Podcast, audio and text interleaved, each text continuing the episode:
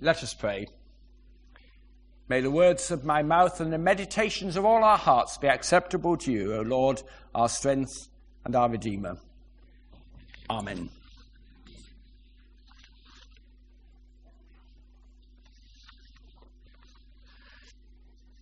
The readings we've heard are a godsend to me this morning because of all my characters of the Old Testament, my very, very favorite is Elijah. And I could spend a whole day talking about Elijah, but I just want to take that reading that we've heard about Elijah's encounter with the widow at a very difficult time in Israel's history, a time of drought, to illustrate maybe how we as Christians ought to regard that ac- access to food which the Lord provides as a keystone not only of Elijah's uh, way of explaining God's purpose for God's people at that time, but Jesus coming before the 5,000 and taking the small offering that the boy brought and making it a great feast. A feast which is not just for a few, but for all. Elijah, of course, when had his ups and downs in, in ministry, he was a prophet, and therefore he was called on to speak the word of the Lord. And he wasn't popular. He spoke some very unpopular things. Why? Because he lived at a time when people were chasing after many gods, and he wanted them to follow the one God. He wanted to proclaim a reign of justice and righteousness. But he didn't reckon with having King Ahab and Queen Jezebel, who chased off other, after other gods and who certainly didn't treat the people, God's people, well. Elijah then lived in an unjust world, a world full of false idols of power and wealth those who are seizing prophets and killing those who stand up for righteousness. And if nothing else, the story of Elijah teaches us this it teaches us our dependence on what God provides. But it also reminds us of what God demands of us to share bread with the poor and to bring life where there is only death. And if you go on that website for Christian Aid, you will hear many heartwarming stories of how people around the world are being helped by Christian Aid and its partners in bringing bread to the hungry and life where there might only be death. How they transform the lives of many, many communities throughout the world, not just Zimbabwe and Kenya and Bolivia that they are focusing on this year but many places. Now, the Bible passages we've heard this morning remind us that God's provision is for all, it's for the common good, but it depends on people working together for that common good. And the Bible, time and time again, reminds us that God comes particularly to the poor and vulnerable, and God will provide if only people listen and respond to God's challenges and demands upon us. Let's get to Elijah. We hear that Elijah arrives amidst that crisis because of the drought in Israel.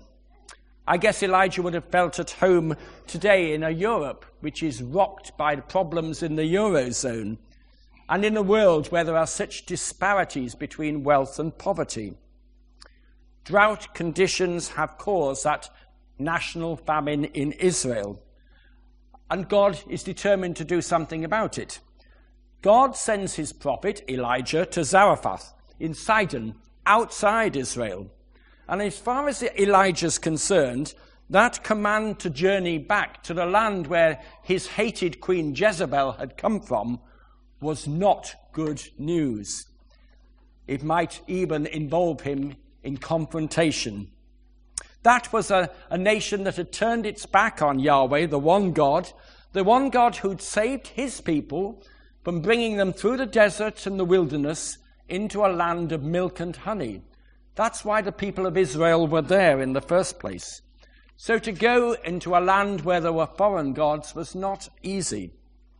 He's being sent not to a suffering Israelite widow, but to an outsider, a foreigner who does not worship his God and in who in some ways represents all that he thinks is bad about the world. But that just shows into sharp relief the truth that runs throughout the Bible that God isn't impressed by national or racial identity. Rather, God's concern is for those who are powerless, the starving, the suffering, those living in lives full of fear and anxiety, those drained of time and energy to work for God's good for all people. Those who are, yes, in our present climate, political and economic migrants in this world of need that we live in. And Israel, as Isaiah the prophet reminds them, is to be a light to all the nations of the world. And I guess that doesn't sound like something that might appear in a UKIP manifesto. On first appearance, it doesn't seem like Elijah has understood the message either. God has to get through to him. Far from offering any personal assistance to this poor widow, never mind getting any provision for her and her son, who are starving, he puts additional strain on their very meagre resources. What does he do? He requisitions for his own use the little water and the morsel of bread that they've got. Something that marauding armies of occupation have done throughout the centuries when invading other countries. But at the same time, Elijah reveals that if the widow offers what she has, then God will provide. God will provide for today. God will provide for the duration of the famine. The promised provision is secured. We can see that God is at work. And even in those difficulties, Elijah sees that. The widow, though, has to do something herself. She has to work for the common good. She could, I suppose, have shown Elijah the door and decided to eat what she had, and as she says, die. But she shares, and Elijah's word comes true, for God's provision is sure. So too, people today with Christian Aid in whole loads of projects around the world like the text messaging project in Kenya. Have you all switched your mobiles off? Maybe not. Perhaps at this very moment you're tweeting or getting information downloaded uh, uh, to, to alleviate the boredom of the sermon. Who knows? And I'm not going to ask. But in Kenya, Christian Aid have brought the work of developing an SMS tech me- messaging service so that many can receive a note of when the weather is changing and when the conditions are ripe to make their crops more profitable, to utilize their resources, to maximize those crops, working together for the common good. So, modern technology responding to the, to the challenges of climate change and bringing new life to farmers in East Africa. But the promise of God's providence is not without cost. In Elijah's time, it not only requires the widow to decide to make it happen, it requires her to take a risk. She must have faith in relinquishing, giving up the little that she has got, so that others may be fed. Of course, we hear heartwarming stories from around the world from our Christian aid partners in Bolivia and Kenya and Zimbabwe who are helping to move the people there from the daily struggle for food to the healthier diet that has resulted in the water projects that Julie shared with us earlier on in the service, in many, many practical projects, bringing the resources that others around the world have with the resources of people that they have, if only they will make that leap of faith. Perhaps sometimes investing the small amounts of money that they've got in cooperative ventures uh, in the villages and communities concerned. What I ask you is what is the leap of faith that we are prepared to take with even more resources? What leap of faith must, is demanded of us to make contributions to the well being of all God's people?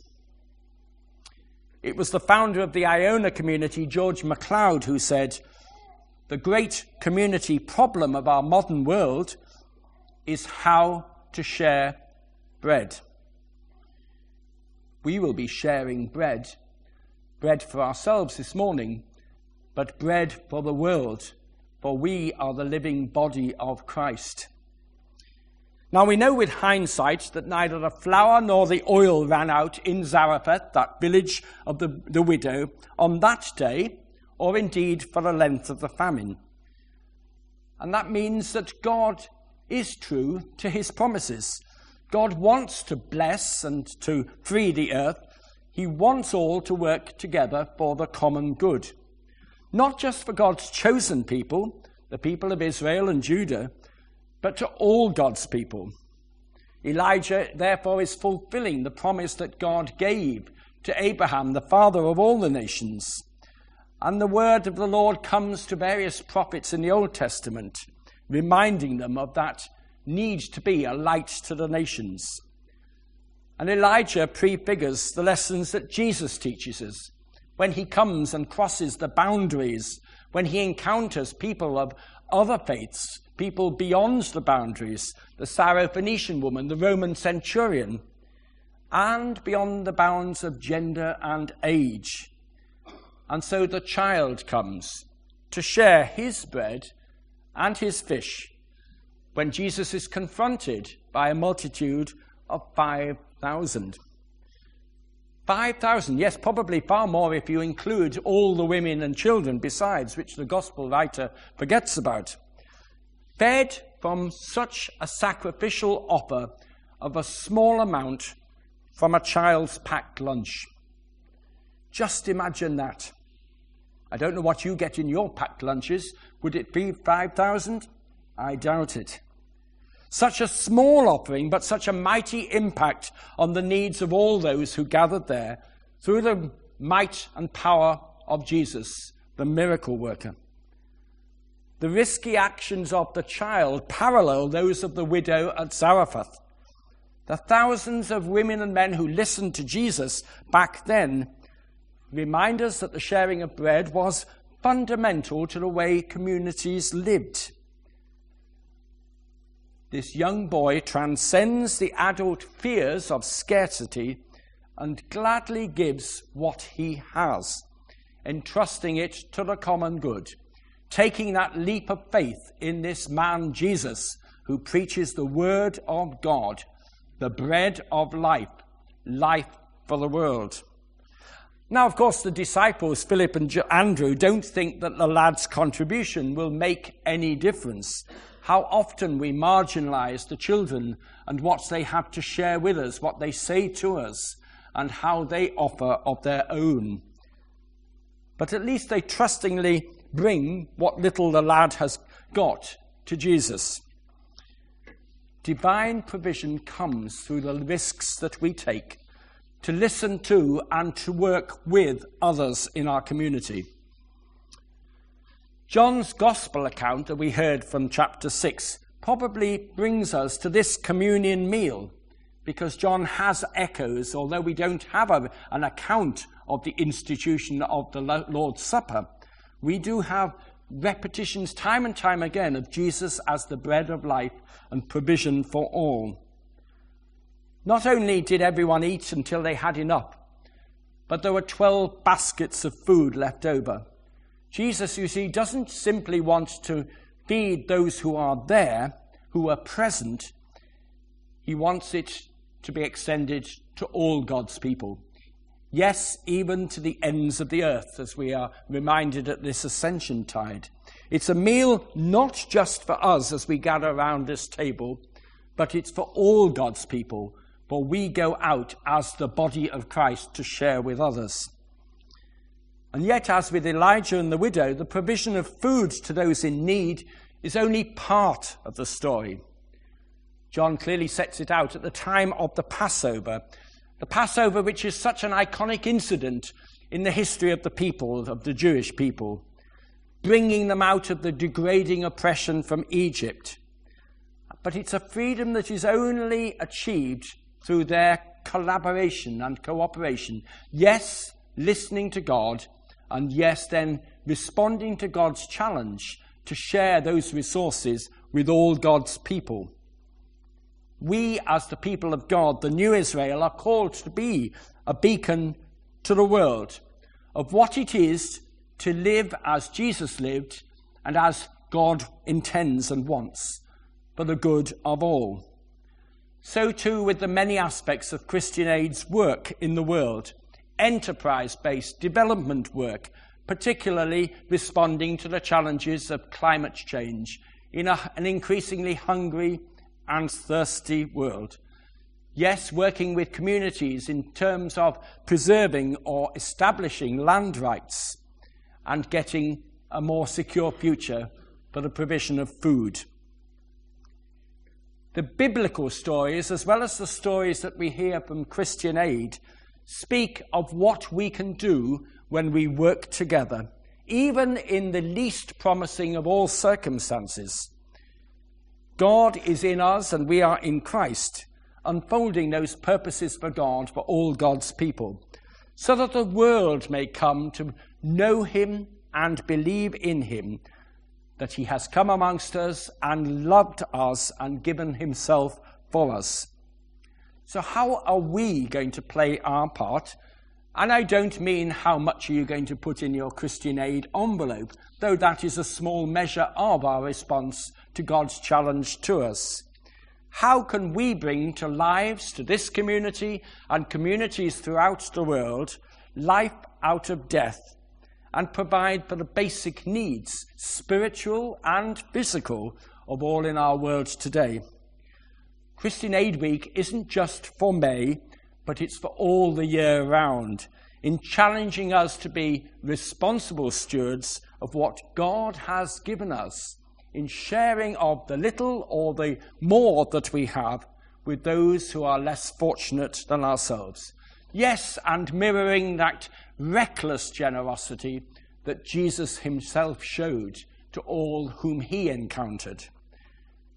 That was at the heart of Jesus' ministry as the human face of God.